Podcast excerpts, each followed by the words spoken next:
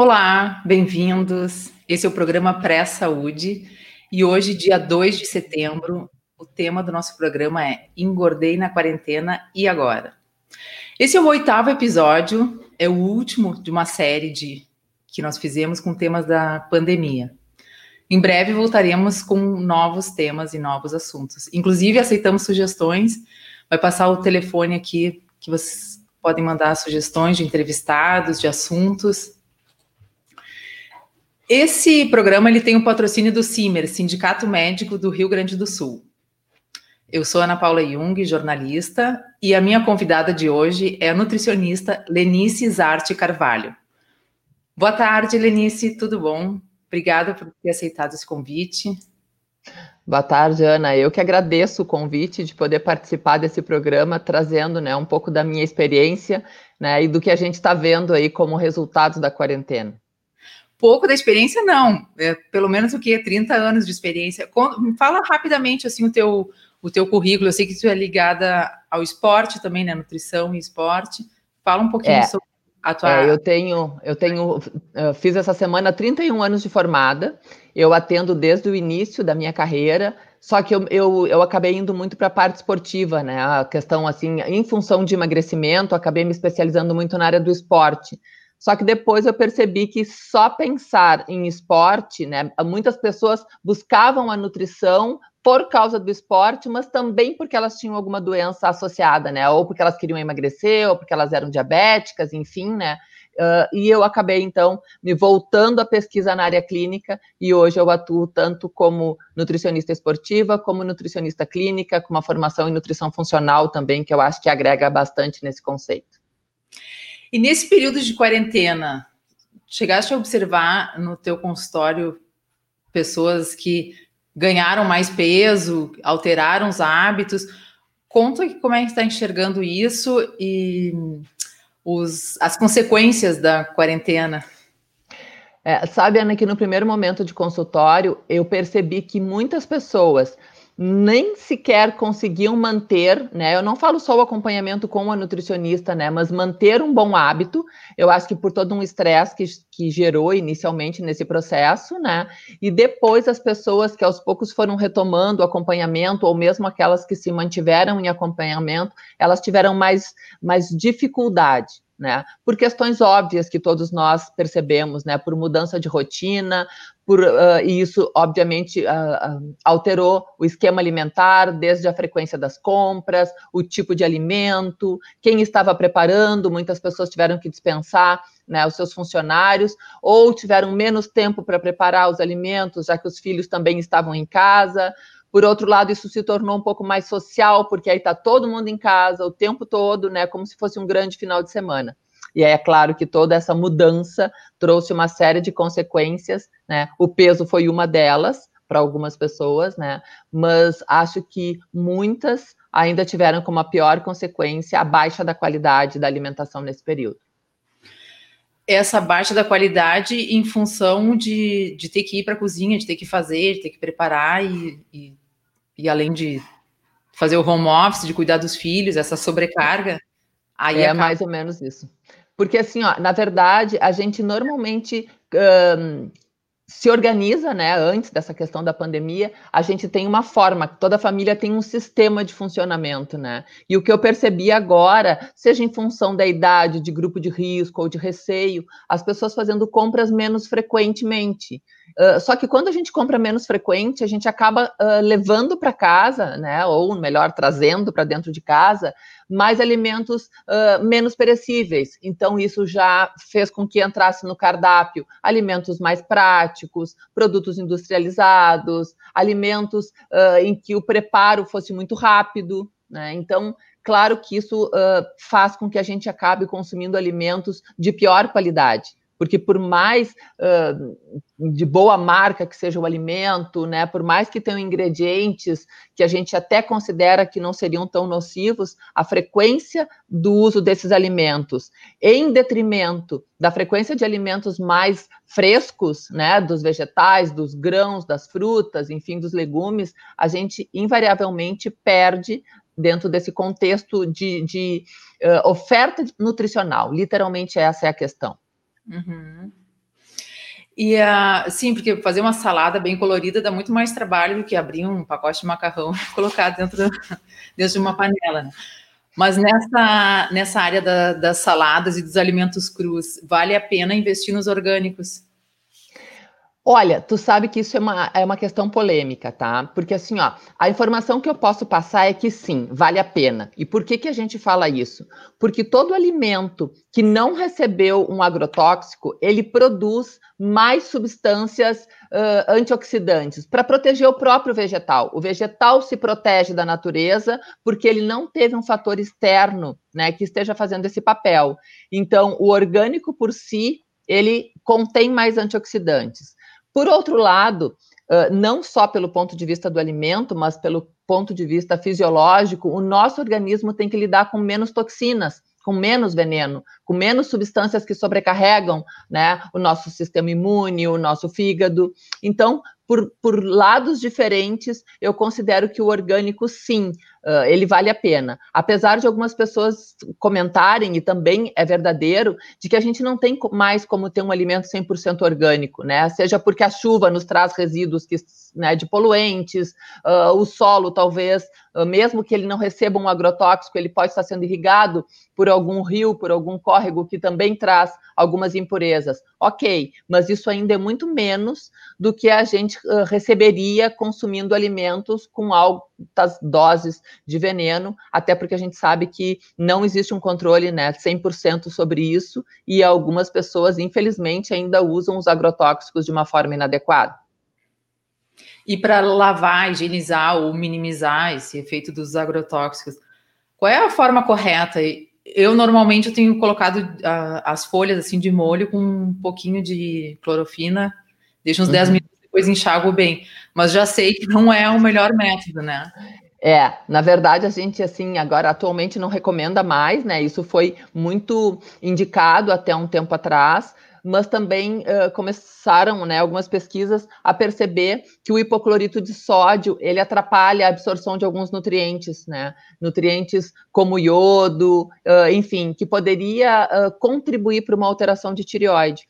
Então, hoje em dia, a gente recomenda que os, os, vegetais sejam higienizados com água abundante, né? Então, tu pode passar debaixo da água corrente, na torneira da pia, mas depois deixar num vasilhame ou na própria pia, depois de higienizada, de molho com sal e até com algumas gotas de vinagre, algo como uma colher de vinagre para cada um, dois litros de água. Então, depois que tu passou na água corrente, tu deixa esse período de molho e depois escorre, passa naquelas centrífugas né, que a gente tem em casa para tirar o excesso do, uh, da umidade, e com isso a gente tem vegetal fresco na geladeira por muito tempo.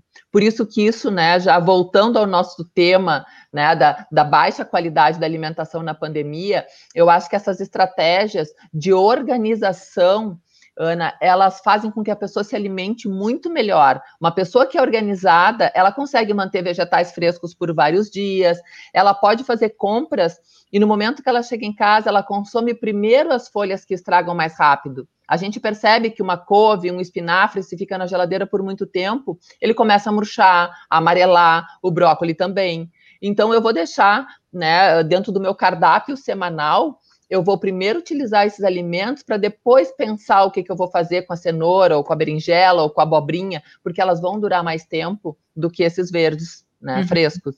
Então, essa já é uma estratégia de organização. Aliás, né, dentro de toda a minha experiência, eu percebo que as pessoas que conseguem manter bons hábitos alimentares são as pessoas organizadas para comer. Porque até pratos rápidos elas preparam com mais qualidade. Então, uhum. acho que esse é um dos fatores que a gente já pode pensar. Planejamento. Planejamento. Organização.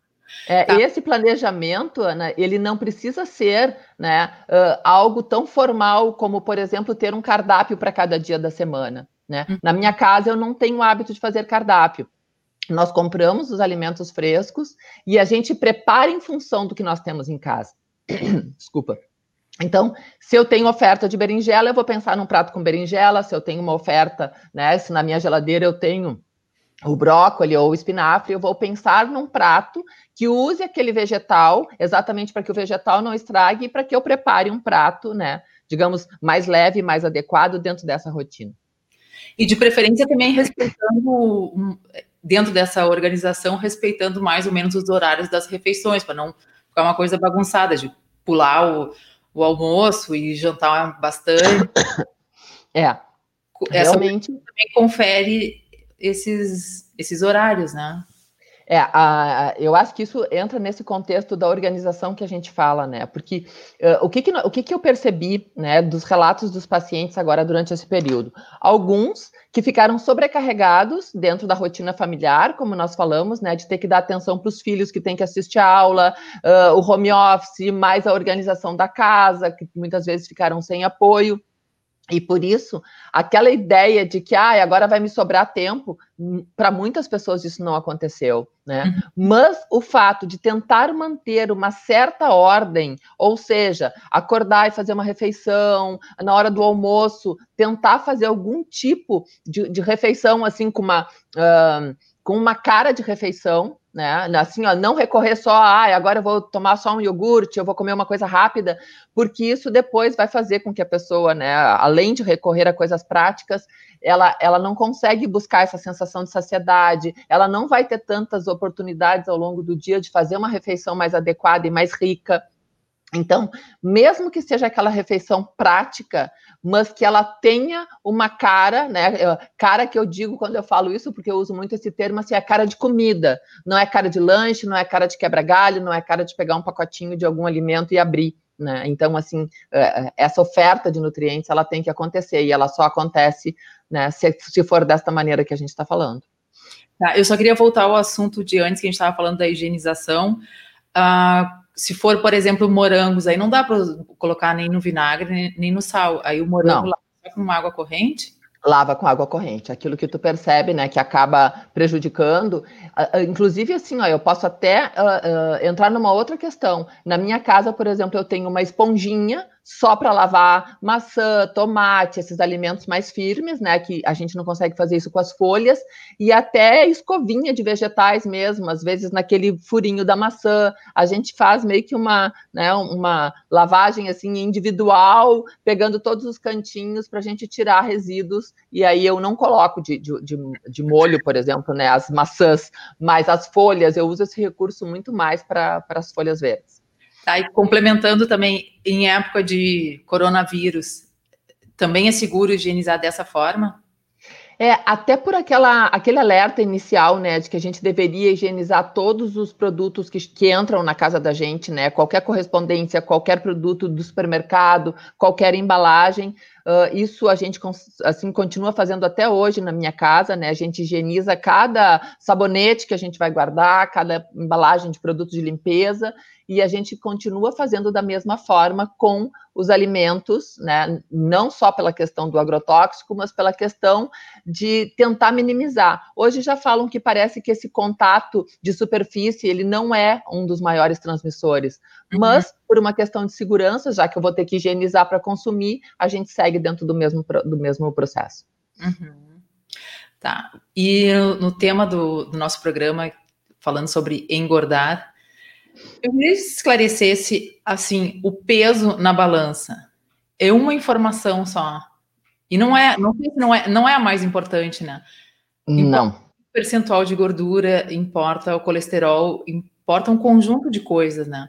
E eu acho que a maioria das pessoas fica fixada na balança, né? No, nos quilos ali. Eu queria que nos explicasse um pouco sobre isso. É, na verdade, a gente tem ainda né, uma cultura muito forte, né? É muito, é muito demorado, é muito difícil as pessoas ir, irem mudando conceitos né, que são tão fortes dentro da nossa, da nossa cultura, né? Então, assim, a gente ainda tem aquela cultura de que parece que comer carne e salada emagrece, que não pode comer carboidrato, de que o peso da balança é tudo, quando na verdade a gente já sabe há muito tempo que não é. E especificamente, Ana, em relação ao peso que tu me questiona, eu te diria o seguinte, ó, para as pessoas leigas que estão no, no, nos ouvindo, né?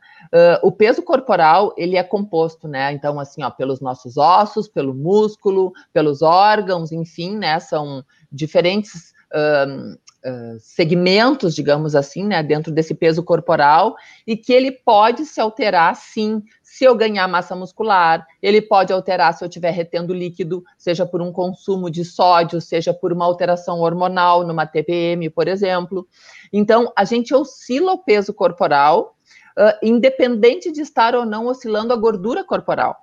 Eu posso ter aumentado o peso na balança depois de ter treinado e estar mais inchada. Eu posso aumentar o peso porque ontem eu comi um sushi e eu usei muito sódio né, no, no molho de soja que vem eu posso ter aumentado o meu peso uh, bruscamente num fim de semana por ter consumido alimentos que têm mais carboidrato, porque os carboidratos fazem a gente reter uh, né, um pouco mais de líquido também, ou pelo sódio do churrasco, enfim. Gente, isso não significa que a gente tenha engordado no fim de semana, significa que a gente esteja apenas retendo líquido, né? Por outro lado, Uh, né, o contrário é verdadeiro. Eu posso ter baixado um peso rápido, né, coisa de um quilo em dois dias, porque eu desidratei, né, porque a pessoa teve algum desconforto gastrointestinal, porque ela, porque ela não só teve algo que tenha desidratado, mas por ela não ter se hidratado.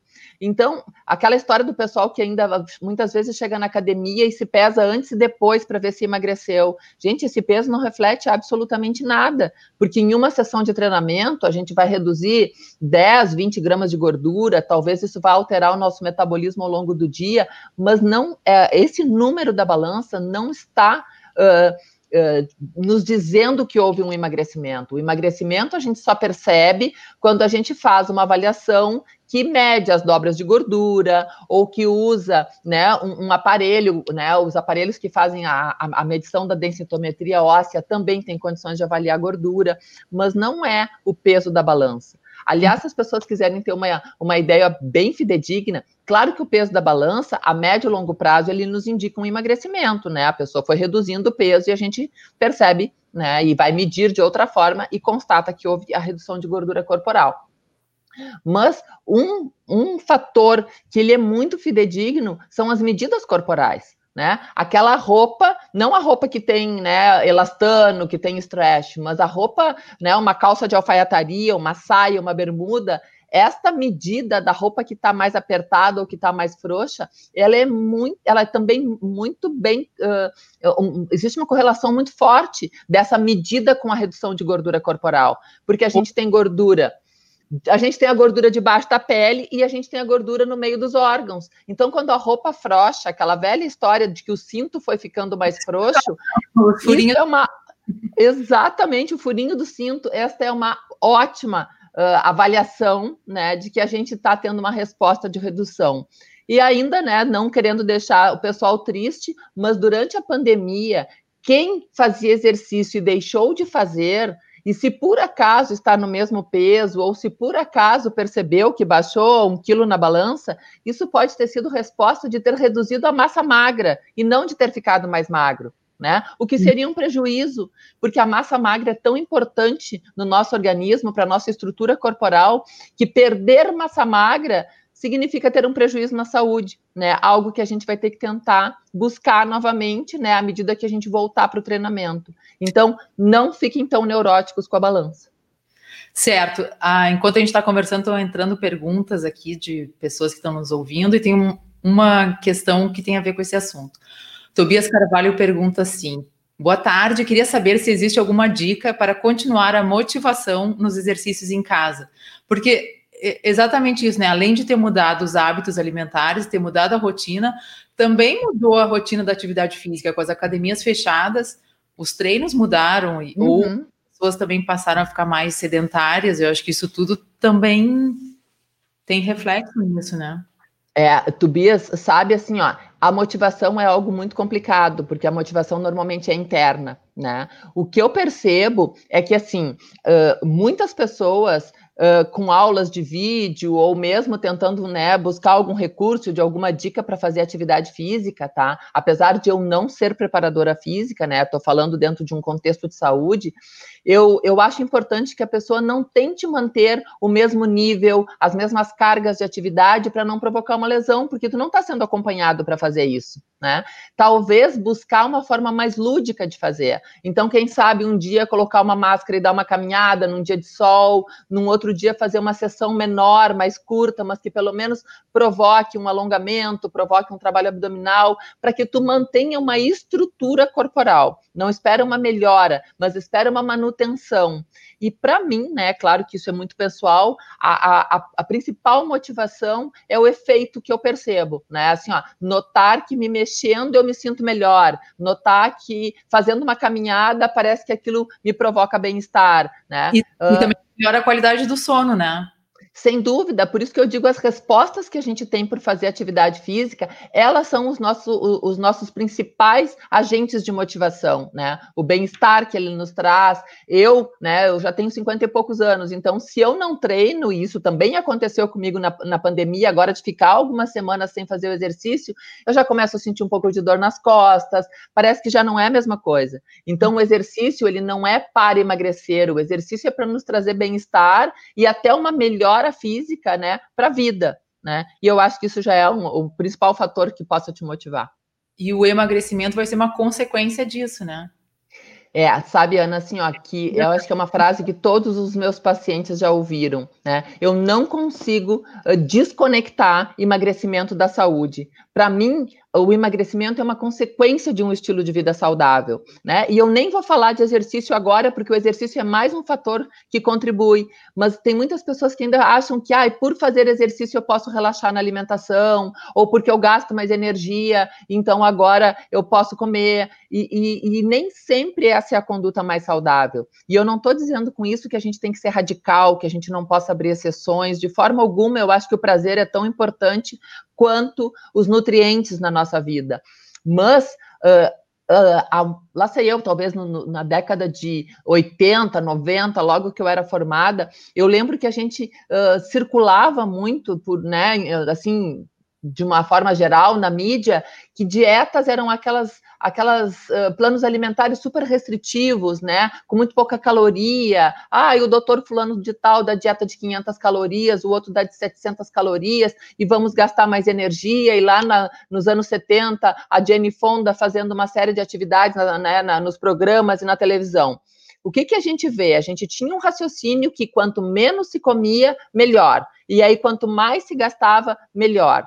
Só que isso muitas vezes não levou as pessoas a terem saúde, né? Elas tinham um emagrecimento rápido, uh, além de perder gordura, perdendo massa magra, como nós já falamos, e muitas ficando muito tempo consumindo alimentos uh, pobres, Lembra da época que as dietas de emagrecimento podia tomar refrigerante light à vontade, desde que não comessem uma série de outros, outros né, alimentos, sejam nos lanches ou nas refeições.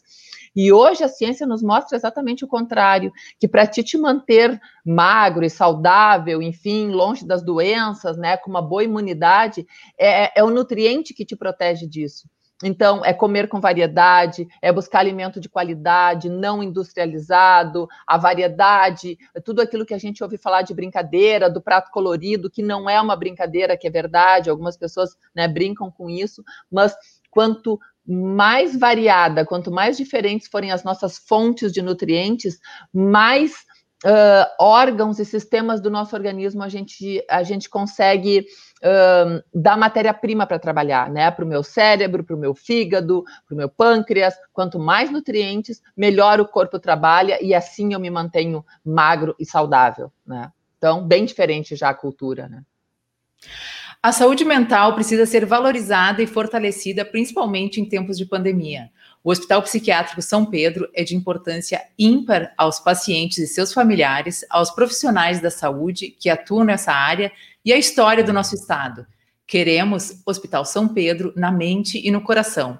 Entre nessa campanha, Simers. Defender os médicos é defender a saúde. Lenice, entrando mais perguntas aqui. Um, Doutor uh, Luiz Mário Souza Pinto Neto, boa tarde. Sem dúvida, a alimentação faz parte do tripé da saúde: movimento, repouso e alimentação. No momento que passamos, é muito importante essas orientações para a manutenção da saúde. A Camille Paz. Sim, ando de bike alguns dias da semana e o que me motiva é justamente a sensação de bem-estar. Além de ser um exercício físico, faz bem para a mente também. Muito importante, né? A Liga FM Brasil. Disseram que o iodo 2%, deixando em um litro d'água, as frutas e verduras tira em torno de 89% do produto tóxico. Confirma?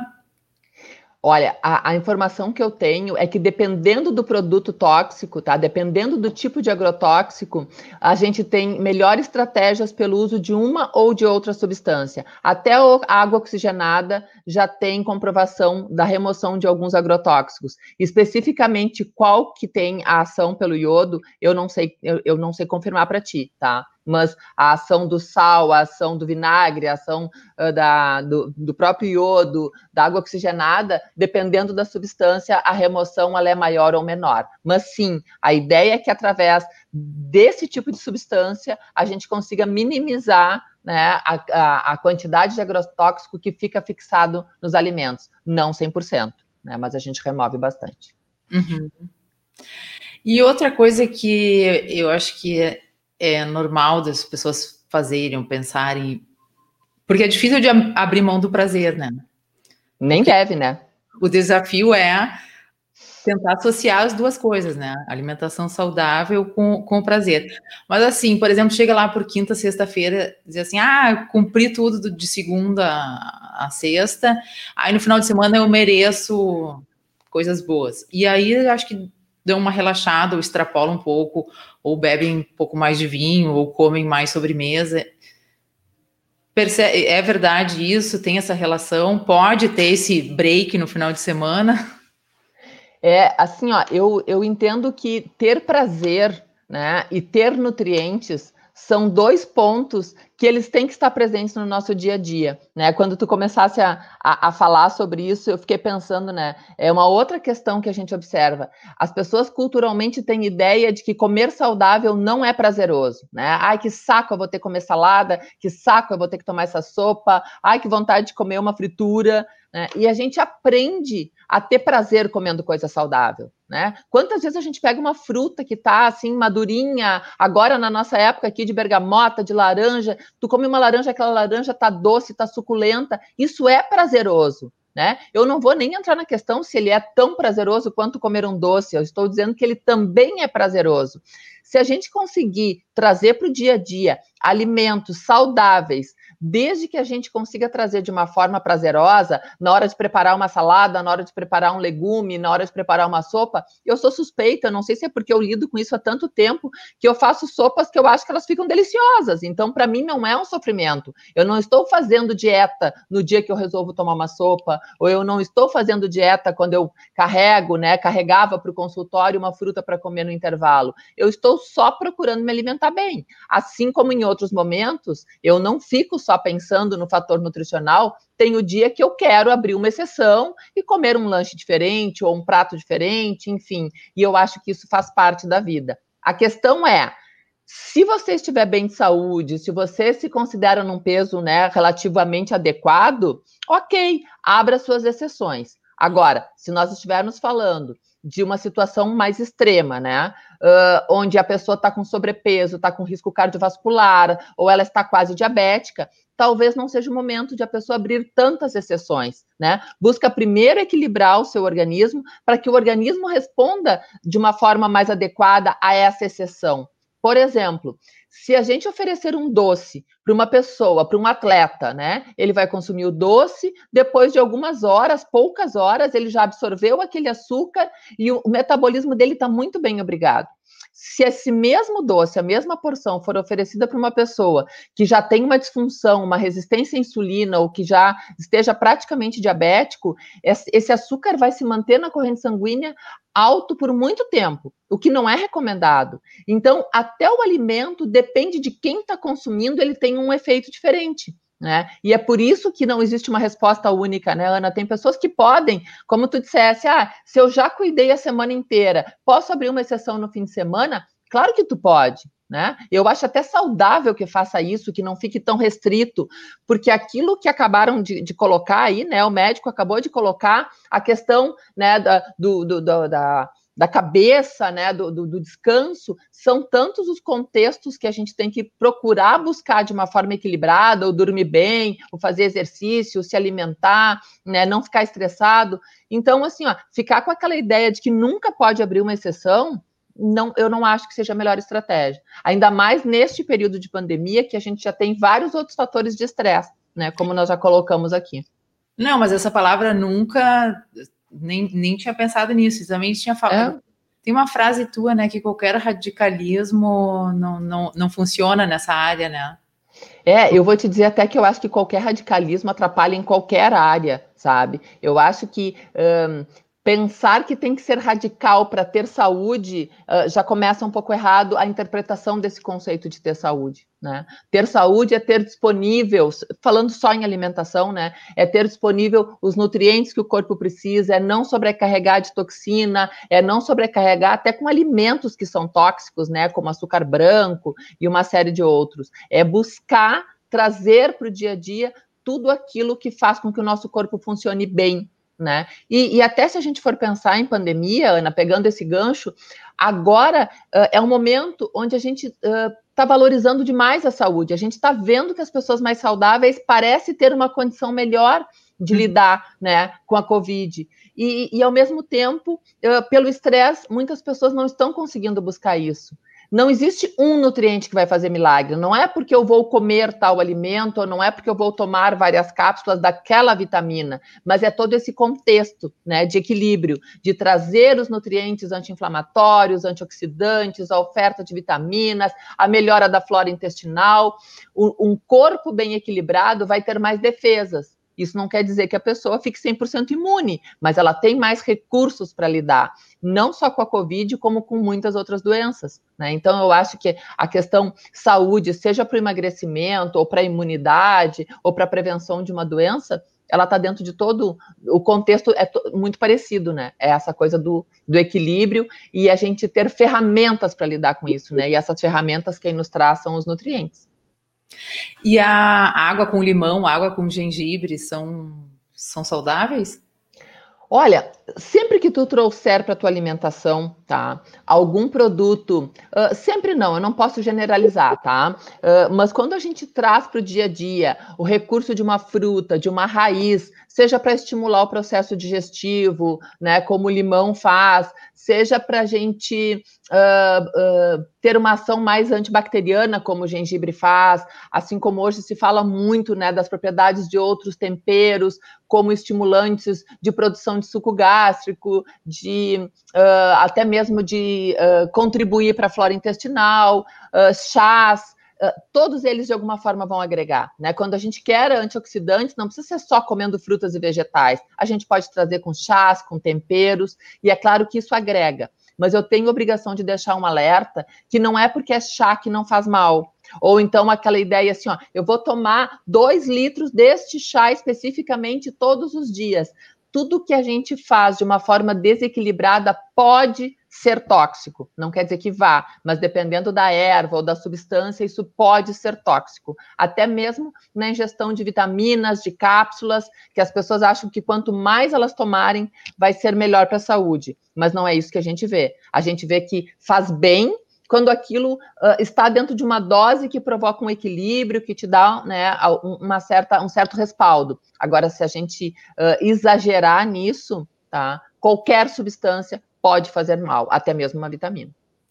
Tem gente que toma água com limão em jejum, isso também pode prejudicar o estômago, pode afinar o sangue, ter outras consequências. Aí é tá, né? A gente não sabe como é que está o organismo dessa pessoa. Se for uma pessoa que já tem um desconforto gástrico, por exemplo, essa acidez vai, vai não vai cair bem para ela. Por outro lado, para uma pessoa que não está tendo uma produção de suco gástrico adequada e que ela quer um estímulo ácido para começar a, a, a, realmente assim estimular o organismo a produzir mais substâncias digestivas, isso pode contribuir.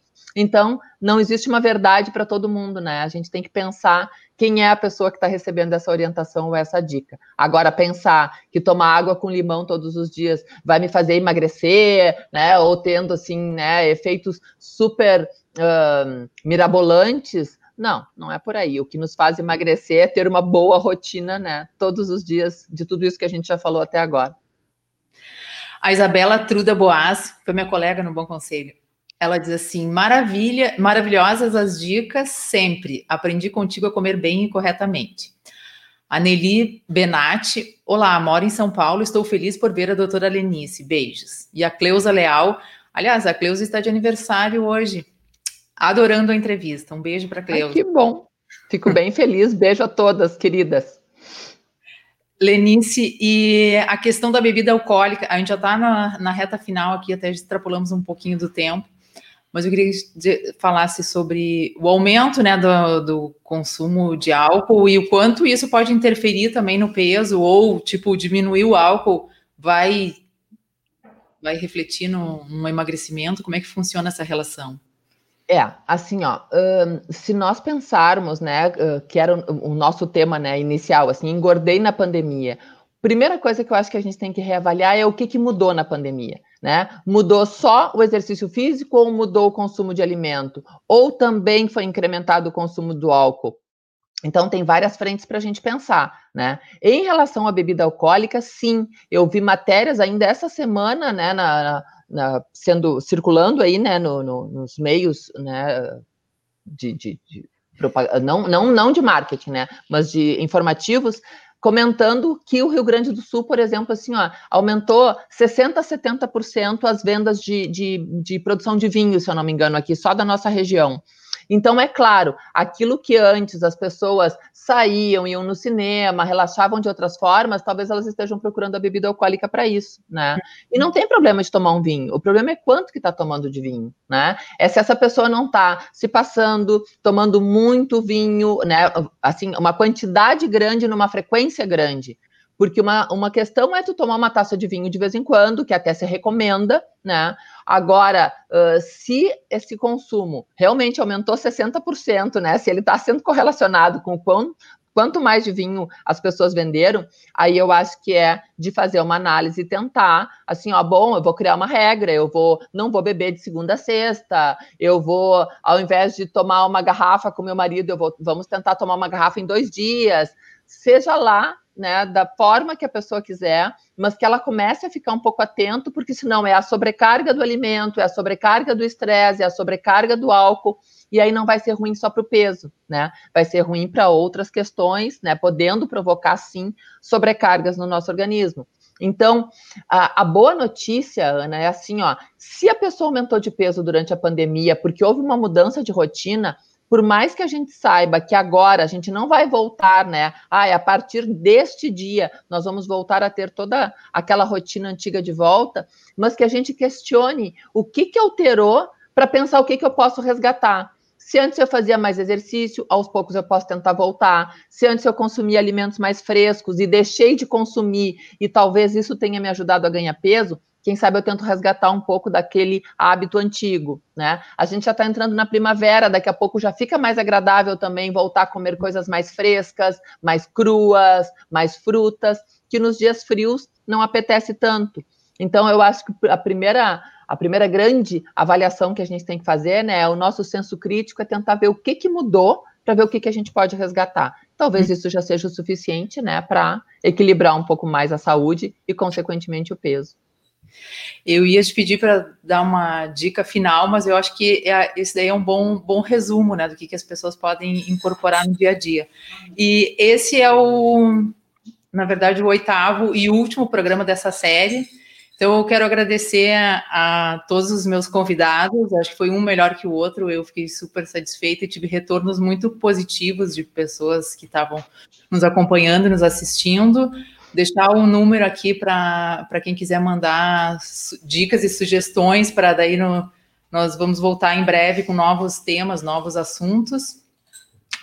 Agradecer ao Júlio Ribeiro, que é o mentor intelectual da Rádio Press, a Neuci Gadanin, que é a nossa diretora comercial, ao Adrian Gadanin, que fica aqui do meu lado fazendo a parte técnica, Camille Paz, que faz as redes sociais, ao Matheus, toda a equipe aqui da, meus colegas da Rádio Press. Agradecer a Lenice também. Esse, essa meia hora passa voando, ainda mais esse assunto sobre, sobre alimentação. Eu adoro falar sobre isso. Então, muito obrigada e voltaremos em breve com novos assuntos, novos temas. Obrigada, Lenice. Obrigada pelo convite mais uma vez, Ana Paula. Esse assunto realmente é muito gostoso, né? Então, que bom. Espero que o pessoal tenha aproveitado alguma dica. E muito obrigada ao Simers também, que acreditou no projeto, está nos patrocinando. Tchau, tchau. Tchau.